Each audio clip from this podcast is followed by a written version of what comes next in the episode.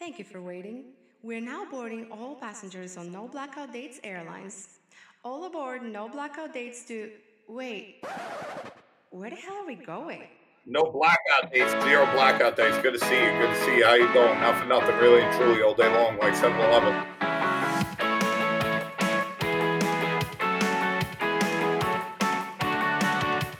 My writer's retreat is to send everybody else the hell away from me and let me stay home. do three nice big like boom boom booms Like I'm actually strongly considering putting duct tape over my doorbell and then putting a piece of yellow tape on top of the duct tape that says "Do not ring." What's up, everybody? Welcome back to another week of the No Blackout Dates podcast. My name is Tim, and i'm evan and today we've got a great episode for you with our new friend Chuck Thompson.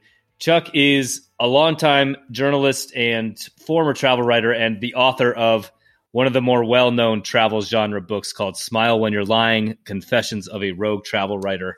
And this book is what turned me on to Chuck a few years ago.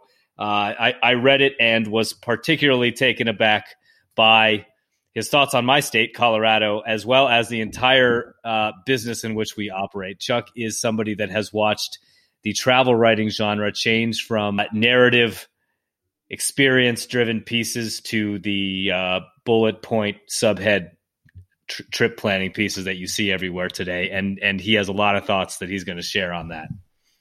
yeah the book is basically the book version of the no blackout dates podcast it's very it's he takes a very um, honest unfiltered look at the travel industry as a, a well-seasoned well-respected journalist and who's been all over the world. And he has just some scathing insights on the travel world. It's pretty cool. And it's you know i think i don't know evan maybe you can confirm this as well but for me like reading chuck's work uh, both in smile when you're lying and other stuff that he's published it's kind of a humbling thing as somebody that that works in the in the media industry and the digital media industry in particular because he calls out all of the bullshit. And it's like the things that we sit around on this podcast and talk about as is this bullshit or is this not bullshit? I mean chuck pretty much proves that it is. To a guy who's he had he, he is still a travel writer but he doesn't he's moved away from the travel writing uh sphere lately and to focus on some other stuff and you can see he's become a little disillusioned with travel writing and the industry in general and it's kind of funny to be on the other side of it talking to him as two travel writers to this guy who is like Right. clearly kind of over the industry and uh thinking like oh shit i bet we embody everything this guy hates no you know i i thought this reading the book and chatting with him and getting to know him a little bit confirmed it but i do kind of see a bit of myself in him. Uh he might hate me for saying that. I don't know. But uh he you know he's somebody that i liked his writing a lot. And and as soon as we started this podcast i was like we got to get this guy on. Uh and and it's just it's crazy to put more of a more of a personal connection to to somebody that you admire. What did you do today, Tim? You were telling me about. You told me earlier you went, rock climbing or hi- So, skydiving yeah. or bungee jumping or something that I would never do in a million years. So this is the deal. I'm training for a splitboard mountaineering expedition to Svalbard at the end of April. Oh shit! I didn't know you were going to Svalbard. That's sick. So we fly into Longyearbyen, Yeah. and then we we we have a night there, snowmobile for three hours into the wilderness, and we camp for a week on a glacier. And then every day we just climb mountains and snowboard down them. Dude, that is so sick. Man. It's to be sick, but I'm I mean, I'm not to lie, I'm a little nervous about it. So I'm trying to train and I'm trying to be over prepared. So I went to a rock climbing gym yesterday and you know, I'm, I'm pretty comfortable in the mountains and backcountry and whatever, but I haven't really done a ton of climbing. And this isn't a climbing trip, but I am going to have to have a harness and an ice axe. So I signed up for an intro to climbing class. I co- I go- I paid online, and it's funny because this is like this epitomizes the climbing dirtbag thing to me. So I sign up online. The first class I wanted to take, the website was not working and wouldn't let me book. So I signed up for one the next day. It let me in. I paid my 20 bucks, whatever.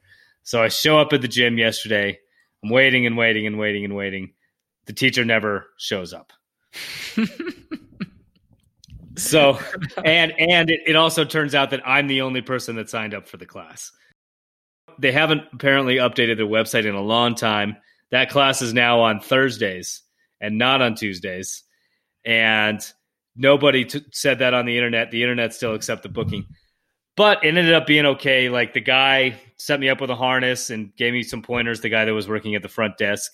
And I just kind of, you know, messed around on the bouldering wall for like an hour by myself. Probably looked like a complete idiot, but Uh, so I, I wonder if the rule is the same if you.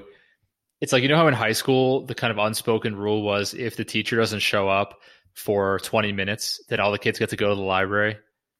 yeah, have that rule? I yeah. well, yeah, I think so. it's the same for like for like athletic classes at the gym. That was just you. Did you just like instinctively drive to the library? Uh no, but I instinctively just went and tried to do it by myself and then after I, you know, got my quote unquote workout in, I just kind of sat there on a chair and fooled around on my phone. Yeah, it was kind of I don't know, it was funny. It could have been worse. Like fortunately the guy at the desk was super cool and he was like, "I'm so sorry, man." Like blah blah blah blah blah. Like you can just go do whatever you want. But Yeah, well, you handled it well, I guess. Yeah, I didn't hurt myself, so that's good. Yeah. So, do you have to be an experienced climber for this thing, or, or is no climbing experience necessary? Uh, you don't have to be like a climber, but you have to be comfortable ascending steep mountains uh, with a harness. So I just, I'm trying to, like I said, I'm trying to over prepare and I'm trying to make sure that I'm in better shape than I need to be and more comfortable with my gear than I need to be. I, I went in April in like four years ago, and it was um four yes four years ago, and it's the the sun. It's getting brighter every day, but you're so far north that every day is like 25 minutes longer than the previous day. So like the day you get there, the sun will set at like nine, then it'll set at 9:25, and then by the time your trip is over, it'll be setting at like 11:30.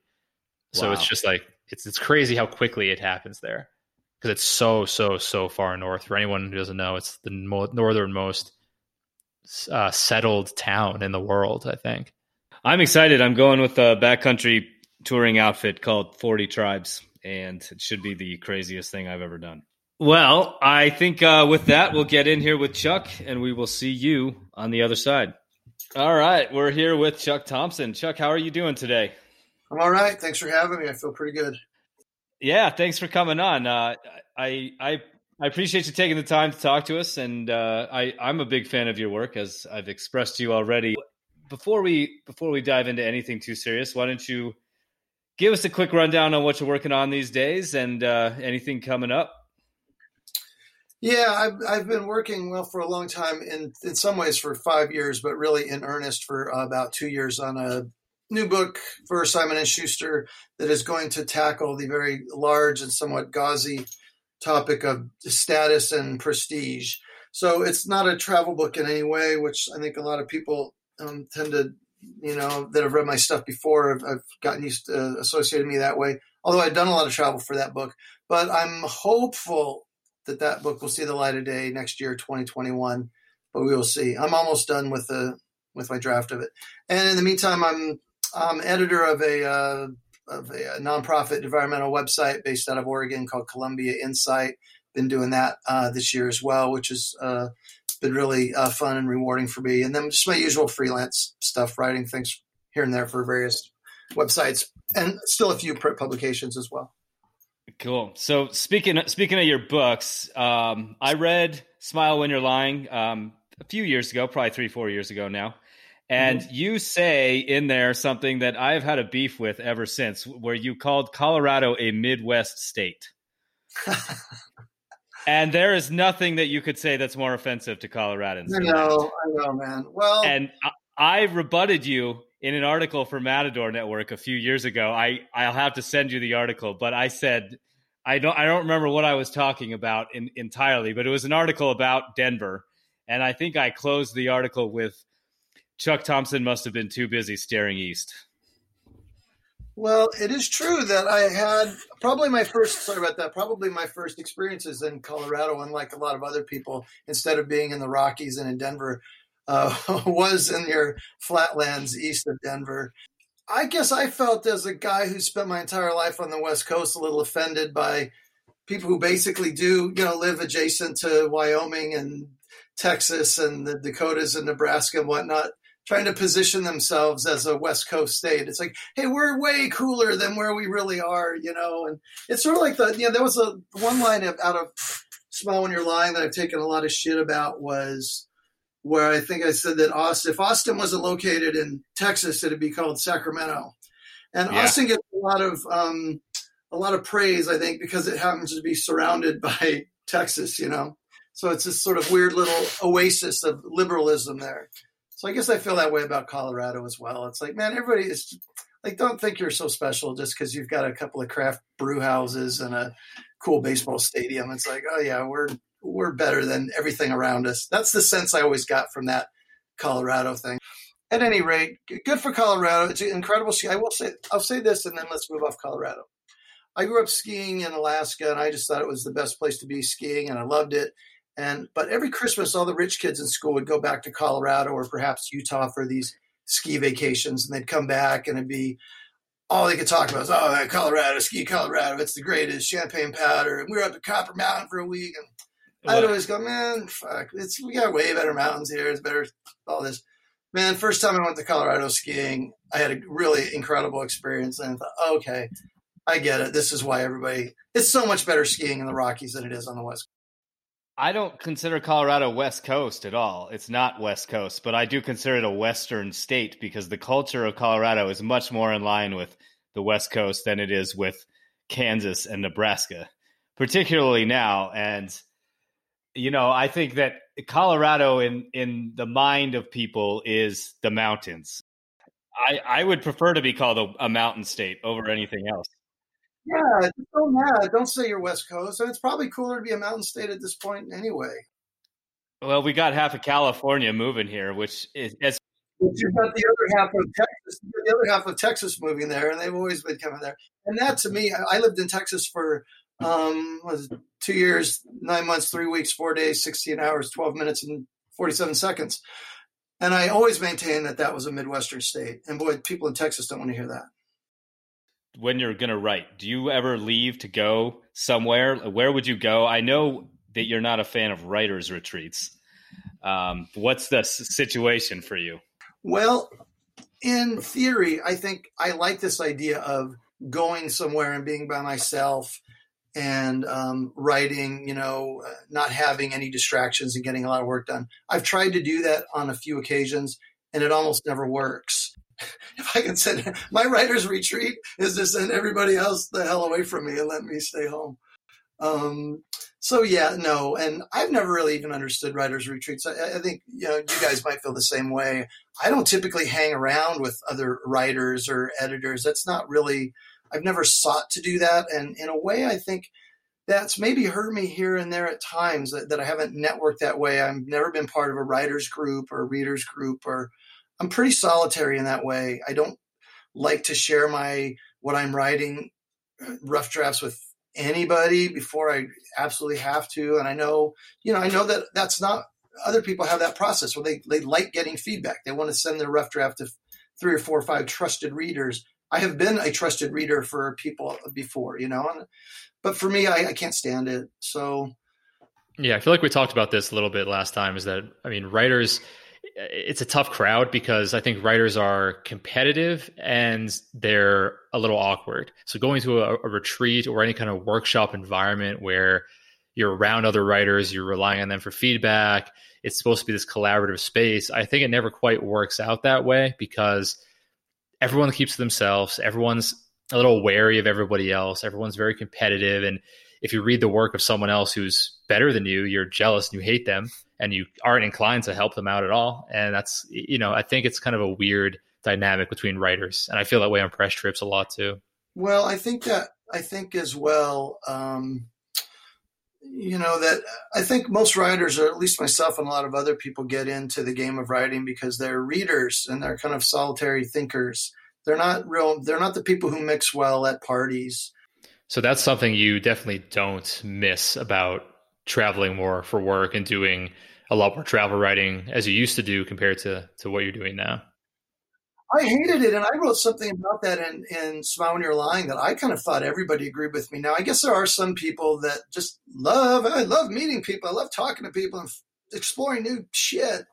And I I like learning new stuff, but not in that way. So I always I always disliked that part of the experience. Yeah. In in that way, you know, it's funny because as a a writer and a baseball fan, I kind of have always considered base writing to be the baseball of professions because if you're into it and you and you get it, it's fucking awesome. But if if not, if you try to present it to somebody that's used to hockey or soccer, they mm. hate it. And they don't understand the isolation and they don't understand the mental game of it.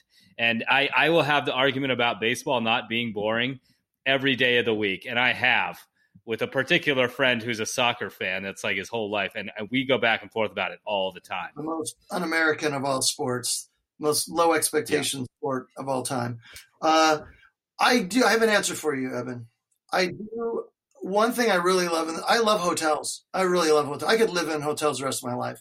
And there's nothing more fun to me than either, you know, after you've got done with the, the grind of traveling to get somewhere or you've put in this day of whatever awkward encounters or maybe even fun encounters that, that you need to get done.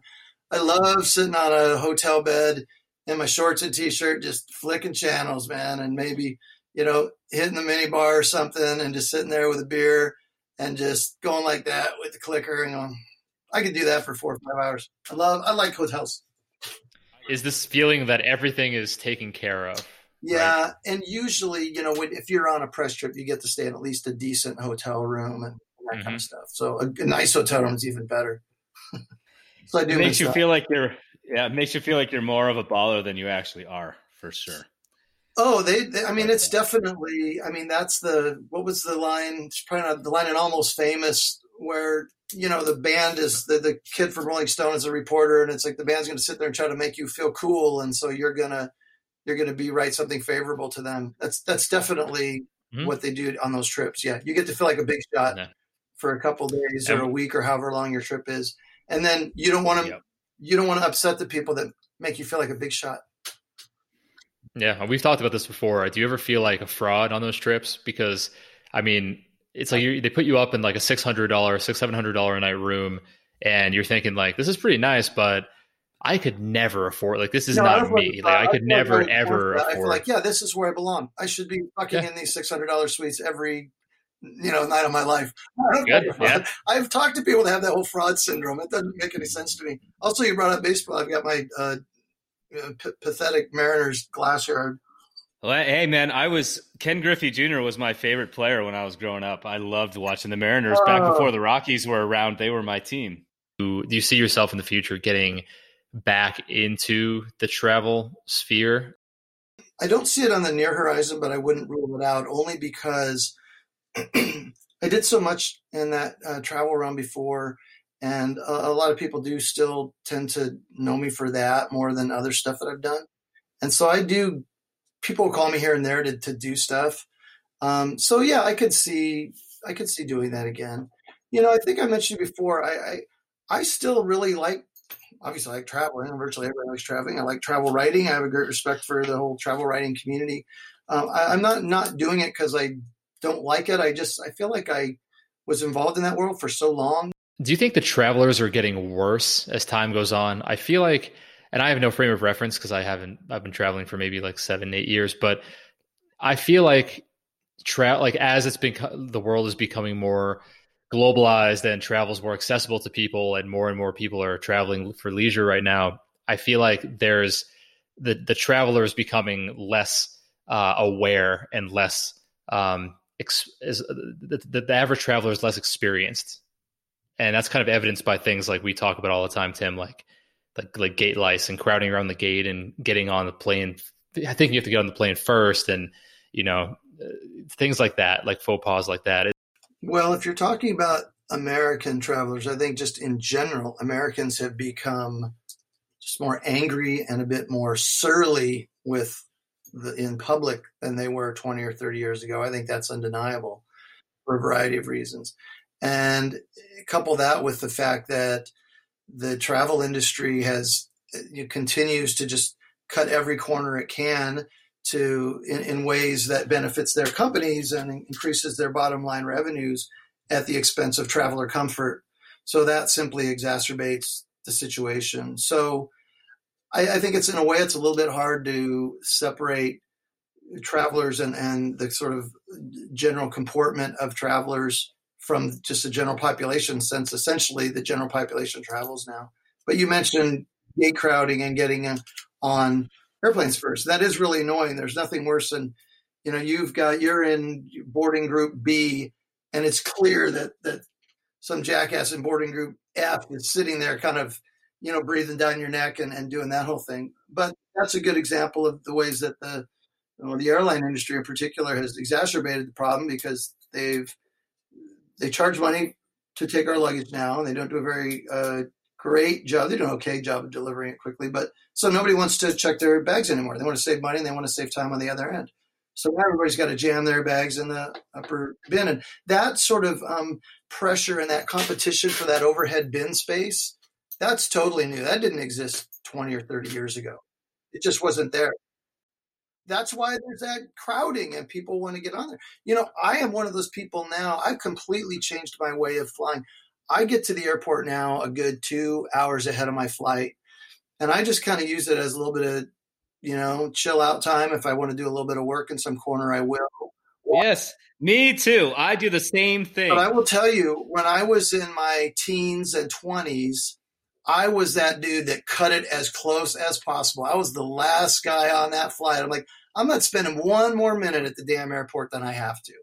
I'm gonna, I'm getting there late. I mean, why would I want to waste an hour of my life in a fucking departure lounge? Are you kidding me? That's that's me. That's and that's I'm waiting for the day when I miss my flight by five minutes because I do that. I push it as late as I possibly can. Lounges, lounges do change that though. So why do you do that?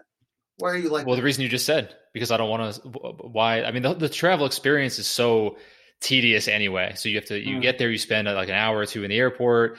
You get on the flight, you have to get out of the other airport. It's like, why would I get there an extra hour in advance just to play it safe when I pretty much know I can tell like if I'm going to have to wait in security depending on what time of day it is. It's like dragging on your two carry on. Do you check your luggage or do you? I only travel with a backpack, so I don't have. Well, when you say a backpack, I mean, are you mean like a camping backpack that's all no, I mean like a school backpack. Okay, okay, okay. Yeah. So you could just shove it under the seat if you had yeah. to, kind of deal. It's it's, okay, it's like so a, it's like not, a bigger than average school backpack, but yeah, I, I put it so, up. But you're not, you're not, getting on the plane in that war of like, oh fuck, what am I going to do if the overhead bin? No, so I don't have that. So me and Tim talk about this because he is the overhead bin space, can, but he also yeah. has only travels with backpack too, Tim. So I don't get. Uh, but I generally, yeah, unless I'm on a unless I'm on a snowboard trip or another like dedicated excursion where I have to have a certain set of gear, I only have my backpack. But it's like my backpack. It's not a it's not a camping backpack. It's a travel backpack, but it's big enough that like I have my work stuff in there. I have anything else I'm going to need. And so it, it could go under the seat if I absolutely had to, but I don't want to do that. I would rather put it in the bin. And I am the type of guy that shows up at the airport early because I like to get through security, sit down, yeah. get my laptop out, go through my emails, make sure I'm going to be good to be offline for however many hours I'm going to be on the plane for because I'm not paying stupid money on the plane for shitty Wi-Fi. So I like to get everything done at the airport before I get on the plane, and then I get on the plane, I can just read, I can nap, I can you know type out some journal, you know whatever like personal writing if I want to do that, but. Yeah, yeah. You got it down just like me. I don't know, Evan. Evan's making life hard for all of us. Well, I'll, I'll revise this. So if the flight is at like 3 p.m., like afternoon flight, yeah, I'll get there. I'll get there early, and I'll, I get especially with lounges. Like, uh, like why would you want to just sit in the lounge and eat free food for a few hours and work and relax? Like that's fine. If the flight's early, if it's like 7 a.m., I'm getting. To, if the flight leaves at 7 a.m., I'm I'm getting on the flight at 6:55. Like so you're not even guaranteed to have, have a place to sit if you just get there and like sitting at the gate sometimes that's so that's not comfortable. I don't want to sit there. It's not comfortable. I got a goddamn Chase Sapphire Reserve card. I go to the lounge, man. That's what that's what I get I'm, that free coffee. That's what I'm saying. But help us settle this issue. So if someone if the flight attendant asks you, uh, will you check your bag? Will you volunteer to check your never, bag? Never volunteer. But I don't. Thank you. But I don't make a. I don't make a fuss if they. No, no, no. Yeah. Yeah, no, I never do that. Because I I do that. I and somebody just commented on Apple. We had a listener that just commented on Apple that said they agree with me that they volunteer to check their bag too. You mean just out of a sense of, of the greater public good and just to kind of be cool and help help the the flight crew along, or why why do you do? What's your motivation? He thinks he gets free drink tickets out of it.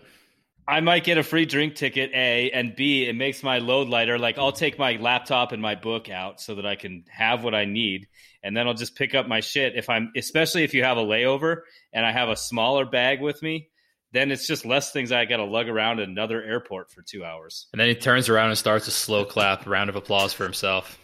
I will say this: when I don't know, are people listening to this going to really give, care that much about what we think about packing? I will say this: when I when I have checked bags, and especially if I have a connecting flight or it's a long, you know, whatever, I'm in in the air uh, in the travel mode for six eight hours. It is kind of nice not to be burdened. But what I, what I will not do, and I don't think I will ever do this, is get a roll behind bag. I feel like the only people that can make that look cool are airline staff members. Well, even when you're going through the airport, you don't do that. See, I, I have one of those now. Yeah, I always thought those were uncool, but they're they're they're pretty handy. But I won't roll it up the aisle of the plane. That's what bugs Yeah. me is when people try to use their little rollers while they're in the aisle of the plane. And Well, Tim, you mean like the where the flight attendants show up and they're all like in unison, like rolling the same bag, and yeah, that does, that does look pretty cool. Yeah, exactly. And Yeah. they've got like the they've got the two bags. Like I I once went to uh, Costa Rica with I had a buddy when I lived in Denver who was a pilot for United and I flew with him to Costa Rica and I showed up at the backpack and he had like he was dressed nice. He had his pilot set up like I looked like a freaking grungy asshole walking down the airport next to this guy. Well, another thing I've wondered about always too is they have they always boarded planes front to back because that that's a that's that's like industry standard now, isn't it? And it makes no sense to me. I've always wondered why they board first class first. Like, you know, you know, so they can serve that, so, so they can give them a round of drinks and stuff like that.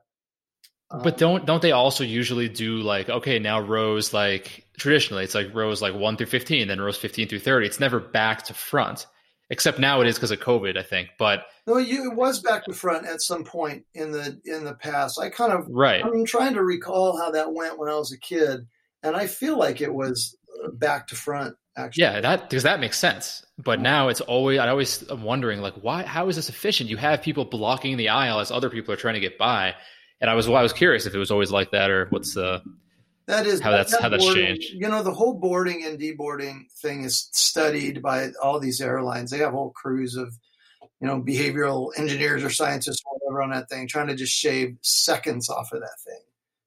That's you know, every minute that plane's parked at that gate costs airlines money, and and they're really and airports too. They're trying to just move things in and out as quickly as possible.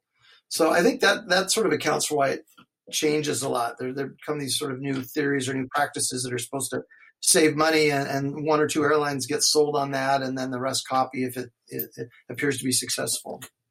yeah. I mean they're the professionals; they have all the data. Yeah, it's but you know, definitely not- I'm I'm just it's the not a random experience, right? That whole thing is mapped out and studied and looked Yeah. at and timed. And all. Right. But I, the uninformed passenger, of course, think I know better. So I'm, you know, what do you guys do about? And I'll preface this by saying I am an aisle seat guy. I always select the aisle seat. Uh, but I'm also the type of person that like kind of plots out my travel day in advance so that I'm not like slamming three cups of coffee right before I get on the plane. So I'm going to have to pee five times. Like I try to, I, I like to think that I'm like this well seasoned traveler that just goes through the motions like a badass. I probably don't, but that's what I tell myself. And so I get the aisle seat. I don't drink a bunch of coffee. I only drink one cup. And then I sit down and I try not to have to get up during the flight. Unless it's a long haul, then, you know, that's out the window. But if it's just like a two or three hour flight, I try to not have to get up. What do you guys think about that? I think the guy who's sitting next to you in the middle seat is probably drinking five cups of coffee, being like, "I'm just living and enjoying my life. I'm going to make this idiot get up like six times when I have to go to the bathroom. Yeah. So fuck him." Yeah, that's the question. When when when when when Evan and his five cups of coffee in the middle seat, and he gets up for the third time, are you the guy in the aisle that goes, "Fuck, all right"? yeah, yeah. now Tim just punches the guy in the nuts the third time he gets up. No, I judge them quietly in my head. That's what I You think do. the average traveler is as kind of wired into that process and that aisle seat, and because it's a long flight, I don't want to have to go go to the bathroom, which is both a pain in the neck for me and an inconvenience to you know my aisle mates. You know, should I be in the middle or window, etc. Do you think most people are thinking the whole process through to that degree at this point, or is that something that's maybe a small percentage of? Well, I'll, I'll tell you who's not thinking that process through are the people that stand up the second the plane pulls into the gate. Those are the people that are not thinking that through. I think this aisle seat is a selfless selection to some degree because I think if you, it's not all like, it's not all rosy sitting in the aisle seat. We've talked about this. You get your your shoulder or your knee hit by the cart. Um, you you have to get up for other people. You can't ever truly relax. But Okay, continue. If- I got. I'm going to get to my just save humanity. But if I, I feel like if you take like a window seat, the reason I don't do window seat, I'm an aisle seat guy too, is because I don't want to have to do the awkward thing where I'm like, uh, excuse me, uh, I can, can, can, I, right. can you get up again? Like I have to go. Like I don't want to have to do that minimum, Yeah. minimum one time. Like there's no way I'm asking people, two people, to do that twice. But that's because I don't want to, you know, I just care so much about other people. You know, I'm just so I'm just that guy. You know, but yeah. but Evan- it's- Evan's such a charitable person. but you know, so I think sitting in the aisle seat, you, Inconvenient. you're you're inherently saying like, I will, I don't mind getting up for other people, and I don't want to make other people get up for me. There's something you're not consciously thinking of it, but it's a subconscious thing. Tim, give yourself credit for that. No, I no. Actually, Evan, you actually just honed in on another central thesis of my aisle seat mentality because that is certainly part of it. Well, the other part for me and uh, is that you do get a fairly small amount of space with your seat back cushion and other things. And the great thing I like about being in the aisle is I like having my I I have my bag ready when I have it right above me. The first airline that figures out they can save so much damn money by getting rid of that uh, beverage cart and just pass out bottles of water at the gate. Say you get a bottle of water extra water for the flight. We ain't coming around and filling up the little dinky thing. And you know, booze is a little bit tougher, but make people buy booze. I guess they can't get ice, but whatever. Make them buy booze at the at the gate, and that's that. Bob Crandall, who was a former CEO of American Airlines, and one of the really famous stories about American Airlines is that in the 1970s or something, Bob Crandall, who's legendary CEO at American Airlines, he was one of their probably greatest, yeah, greatest within that company. He's he's a legend, and he figured out at one point he was looking at the say he was on a flight, little salads, and there was a black olive that came in every salad uh, that they used to serve you on the flight. And he thought, well, why don't we, if we just got rid of that black olive, we could save this company. Yeah, I don't know what it was, but it was literally like they were spending like eight hundred thousand dollars a year on olives for their salads. So he just said, you know what, fuck it, we're not giving people the olive, and save the company close to a million bucks a year, just like that. So he was kind of one of those guys that was just seeing Mhm. things. And oh my god, the money, I, the beverage cart for the the what you the cost benefit analysis for me personally, I hate the beverage cart because it is always whacking me in the knee and the shin and the ankle and the people who operate it, the flight attendants, they just at this point, it's your fault, right? It's your fault if you're if they bash you with that. They yeah, they look at you like mm-hmm. it is Yeah, for right. sure. and you'll be there asleep and you'll do the whole thing and you'll get hit and you'll probably exaggerate a little bit how much it hurts and how pissed you are to have been waking up but it still is rude you're kind of half asleep and then you God, you know, and they just they don't care but Well, also, if you're trying to get up to go to the bathroom, you have to look and see where the cart is. yeah Because if it's one row ahead of you, and you get to go to the bathroom, then they're going to be blocking your Yeah, way. and- And, it's like, for like 30 minutes. For like 30 minutes, they're going to be pushing up, up, up. But no, I mean that's interesting. Like they, they don't innovate a ton. Like they sell like they do the products, they sell the watches, they sell that stuff you don't need. But like, what's like a real you like thing that people who are flying for like six hours at a time, like where do they where would they could they really use a to, like a toothbrush? Maybe a toothbrush that'd be good, like a little disposable toothbrush.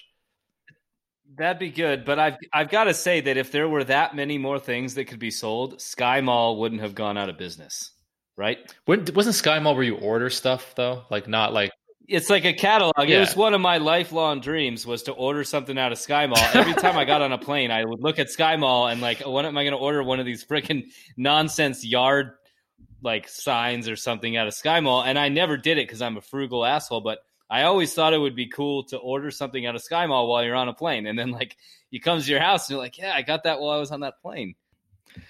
All right. Well, we're going to uh, move into our next section here, Chuck, and then we'll. I know we're taking up a lot of your time here, but this is our listener question where we have a question submitted and we're going to discuss it. So here we go. This is from Ron, a 32 year old traveler from Texas. He says, I was on a trip in Europe and I had bought a generic Europe travel guidebook, one of the thick ones that you can't actually put in your carry on bag because it's such a hoss. I landed in London. We were also going to Paris, Switzerland, Amsterdam, and Berlin, Germany. I started reading through the book. I had kind of noted pages along the way that I wanted to check out when we got to each destination. By the time we got to the third city, I began to notice a trend in the reviews in the books. The vast majority of not only restaurants and museums, but also lodging properties were all located within three to four blocks of one another. I've started thinking that I wasn't going to pay much attention to that. I wanted to see more of the city, but the book would say that you're not seeing the city unless you're in this specific area. And I'm curious if that's something you guys have found, or if you think that guidebooks are actually the holy grail that they make themselves out to be. The, so I, I think what I would say on that in terms of the guy using a guidebook for that, if you are wanting what has become this commodified and formulaic tourist experience, then guidebooks are really great. They're really good for that. And by the way, I'm not knocking that. Things become overcrowded tourist Yeah. experiences because they're good in the first place. Everybody complains about Waikiki and Diamond Head. That's true. But the reason that Waikiki is crowded is because it's really cool. Or going to the Grand yeah, it's awesome. It's a great spot. The Grand Canyon's fucking amazing. That's why everybody goes there. And we live in this world now in which you kind of have to put up with that. I mean, you you know, Sweden. What's is it Gamlestan or something? I, I was there 20 years ago, and I remember that old town of Stockholm. I, I said Sweden. I meant Stock, Stockholm. Incredible, right? That old town of Stockholm. I, I could live there. I could stay there for two weeks straight. But, you know, and if you're a tourist, that's kind of where you're going to hang out, and it's great. I would, I people I know going to Stockholm. I always say, man, make sure you go down there at least for a few days.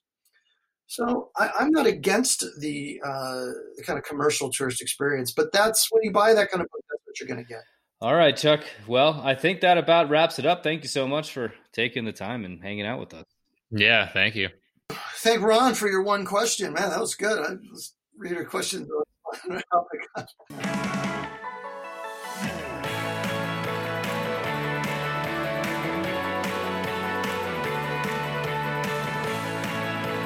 All right. Well, here we are in the rapid fire hot take section of the show. So we're going to put Evan on the hot seat first. And the first question is Evan, are doorbells past their useful life? I thought you were going to ask me are doorbells bullshit. That kind of actually is what you asked me. Uh, Well, I, I and I'll I'll say that I the reason I didn't ask whether or not they're bullshit is because doorbells didn't used to be bullshit because you didn't used to have another way to tell people that you were at their house. okay, so are they are they useless now? Have they outgrown their? No, no, they haven't. They haven't because it, it's still more convenient than showing up at someone's doorstep, pulling out your phone, and texting "I'm here." Right? You show up, you push a button. It's it's that's it. Boom.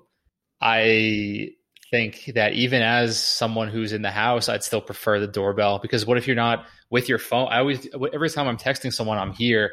If you're at their door, I'm always wondering like, okay, well, are they even with their phone? Like, are they? That doesn't. They're going to hear that doorbell anywhere they are in the house. They might not hear their phone go off. So, I just think it's more reliable. Like dogs aside, I think it's more reliable both for the the visitor and the homeowner. All right. Well, let me ask you another question, and let's go a little deeper. When was the last? I didn't know. I didn't know this had this had different layers. This question. That was- No, this, all right. this is serious shit. okay. When was the last time you knocked on somebody's door or arrived at their house when they didn't know you were coming? I I mean, I'm not a fucking Because creep, Tim. That's so- when the doorbell had a purpose, in my opinion.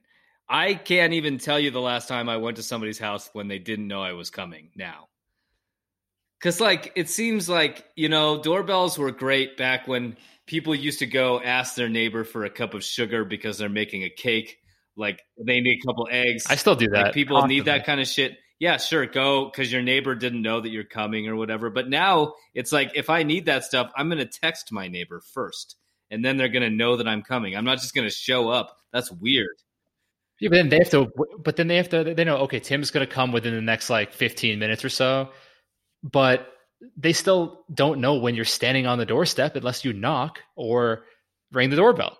They, unless they're like constantly peeping out their window for you, which is kind of an inconvenience to them, or have their phone with them. I think it's the ultimate convenience for the homeowner because the homeowner doesn't have to stay by their phone. They don't have to look out the window. They just listen for the doorbell. It's easy. What are your thoughts on like knocking and or those um, door knockers?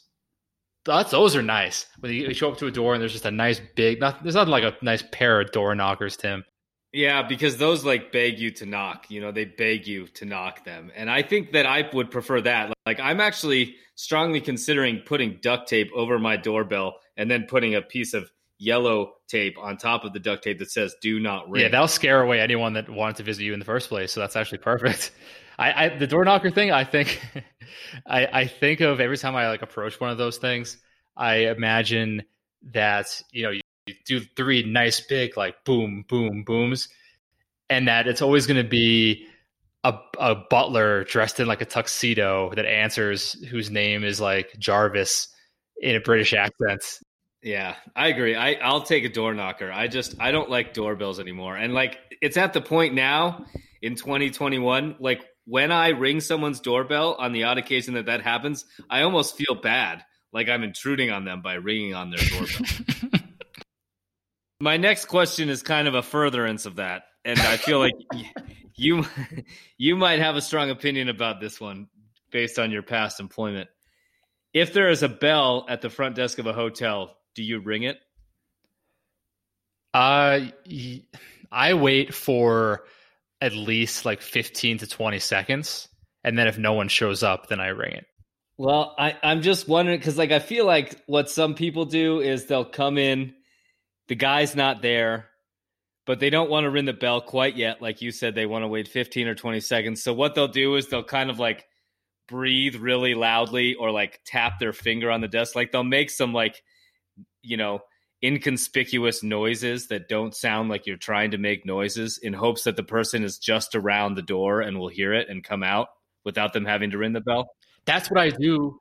That's what I do when I'm trying not to startle somebody who I know I'm going to startle because they're not paying attention. So I know, so I, I make noise on purpose. Like I stamp my feet when I approach like the, the desk or whatever to alert the person like, uh, I'm here. Okay. Someone's here. Don't be startled. Don't make me feel like a dick. But yeah, no, that, no, that's I, I, I do try to avoid ringing the bell because I when I used to work in the hotel, I used to work in a hotel where we had a um we had to do the laundry in the basement and the desk was upstairs, so I'd have to go up and down and up and down. And the only way I'd know if there was a guest is if the, the bell was rung. And there was absolutely no way for me to know there was a guest unless someone rang the bell. So it was a necessity. But I hated, hated being summoned like I was a butler by a door by a door knocker uh, by that bell. Hated it. So yeah, and I definitely get that it sucks, but it's like I don't know. As also as a hotel guy, I know that you like you you will waste as much time as you can possibly get away with. So unless someone rings the bell, sometimes they're legit going to stand there for like 15 minutes. So, all right. And last question Do you know what the phone operator is? I, I, love these questions. I don't know where you, you're coming up with them, but the phone operator, like from like a like in the 80s like 80s like like in you know before the 90s when you'd call like a like go a payphone you call the operator the operator would direct your call to the party that you were trying to reach? Yes exactly. And, and yeah this is something okay. that went out went obsolete when i was probably like 12 even before my time it was like it was like what you see in the old movies where it's like the person sitting in the chair like plugging the cables in and out of the lines you know like that was gone by the time i was a kid but when i was a kid the the operator was basically like a physical version of the yellow pages like you could dial zero and ask for somebody's phone number or ask for like the phone number of the restaurant you wanted to get a reservation at like you could do it was basically like the original google It's like a concierge. That's that's actually sick. I don't. I'm surprised there isn't something. So where are all the operators? That's my question.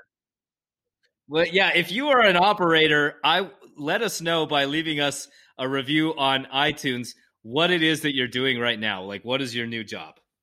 That is our target demographic. It's former phone operators. People say like, "What's your target audience for no blackout dates?" It's former people that used to work as former phone operators in 1985. It's funny because up until this moment, my my target guest for our show, like my number one bucket list guest, was a TSA agent, but now it's a former phone operator. Like, what's what that that set of skills is transferable to being a receptionist, I guess, like administrative assistant. I, I don't know. Like, it's I feel like they're kind of like a specialized field, though. Like, that's a legacy. It's like being a flight attendant on Pan Am you, you know you're a phone, you're a phone operator you, you, can have your pick of any communicate you should they should put you right in the like make you a sergeant stick you in iraq and put you in charge of all the communications because you can hand, you can multitask. All right i got uh two two or three here. Let's we'll see how this goes. Um first one. You're a uh, fairly avid hiker. Yep. Yes? Confirm? Confirmed them confirmed yes. Okay good. Yeah do you say hello to every person that you pass on a hike or do you selectively say hello or do you not say hello to anybody? So my deal is i i look at people and i try to gauge whether or not they're going to look back at me. And if they look at me i will be like hey what's up? or like how's it going? or something and then if they want to engage in small talk, I'll do that real quick. Oh, you do small talk too. Wow. Okay. So you stop and like do it, yeah, but only only in passing. I don't like I'm not trying to like stop and talk to you unless you like ask me okay. a question about you know the trail or whatever. But but yeah, like so I am not some people when you're passing them on the trail, they'll like look down and you can kind of tell that they don't want me to say anything. And if that happens, I will kind of usually because I'm usually by myself and not in a huge hurry because I'm done with work or whatever. So I'll usually kind of just stand off to the side of the trail for a second and let them go. But if they look at me, I'll be like, "Hey, how's it going?" or "Beautiful day," or you know, I'll say some dumb shit like that, and and usually they'll say the same thing back to me. Okay, I I, I was asking because I'm this happens a lot in Colorado that I didn't notice it in Massachusetts as much. And uh, today I was out for a uh, let's not kid ourselves, not a hike. I was out for a, a walk, and every single person that I passed looks up and is, is like smiling and is like, hey, like, hey, how's it going? And I, I feel like it's like a full time job having to pay attention so that I don't miss someone saying hello to me. It's almost like nerve wracking. Like I just want to go out for a nice stroll. I'm not trying to be like a dick that has his head down all the time and like doesn't talk to anyone, but every single person, like, hey, how's it going? And then it's just it's it's sort of just distracting you know? I mean is that like a, a new england mindset that i'm bringing to this or is that justified at all? Because I, I mean I, I, don't think so but i don't I, feel like it was maybe giving out like friendly vibes by accident because people like you said if you only say it to people that are like have their head up and look friendly i don't think i was looking particularly friendly. I was just trying to do my own thing. And every single person I think the default is to say hello. And, and, now I think that is my default. Like I plan to say hello really quick. I don't plan to stop or engage, but I do plan to say hello, and that's it. Uh, and and it really takes somebody actively not looking at me for me to not do that. Are travel podcasts bullshit? I mean, so this is the thing. This is the deal, and and, and this kind of plays into my opinion about digital nomads and all of these things.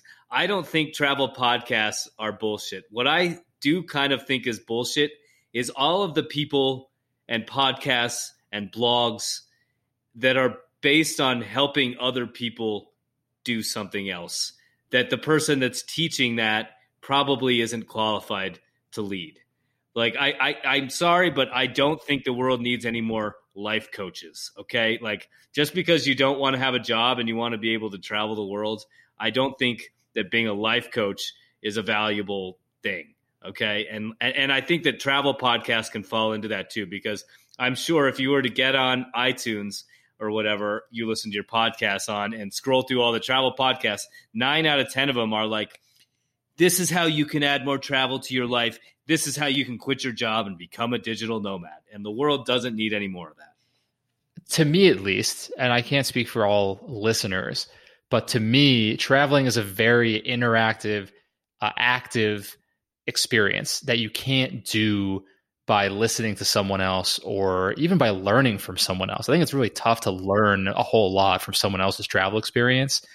So that's why uh, when even before we launched this podcast and I was listening to others to see what other people were doing and it was all people talking about their own personal travel experiences and telling crazy travel stories and uh, their eye-opening and lightning experiences on the road. I just I turned them all off after 15 minutes, and I was thinking like, I love traveling. I I work in travel. I want to do a travel podcast myself. Why can't I listen to this? And the reason was, I was thinking these are all bullshit. But why was I thinking that? I love this topic. It's because it's something that you can't you can't experience vicariously through someone else. And that's what a lot of podcasts try and do. So to me it's weird to criticize the genre that you're in but uh, yeah i think that they're bullshit for the reason you said and for that reason too. People think people have such a high opinion of their own experiences and almost a selfish um, perspective that their own uh, their own experience, their own knowledge, their own wisdom that they've learned is so Im- important and transferable that other people have to hear it and will be entertained by it even though it didn't happen to them. Yes, and I yeah, I think and I think we're honing in on this really well because I think what makes a lot of travel podcasts bullshit is that they're not really adding anything new to the conversation. Like I I think and I could be wrong and, and self serving in thinking this, but I think that the value in the No Blackout Dates podcast is that we present a more irreverent side of travel where we focus on the people that you meet along the way and kind of the off the cuff stuff that happens. We're not trying to teach anybody how to do it. And I and I and I think that if you're not going to present something new to the conversation, the conversation probably doesn't need you. Cool. Well, that's all the questions that I've got, and I think that's a good note to end on. Yeah, I agree. So uh, before we go, we'd appreciate it if you head to Apple Podcast, subscribe, leave us a review, tell us what you think. Um, and be sure to subscribe wherever you get your podcast, whether that's Spotify, whether that's Stitcher. We're on them all. And we hope to see you next week.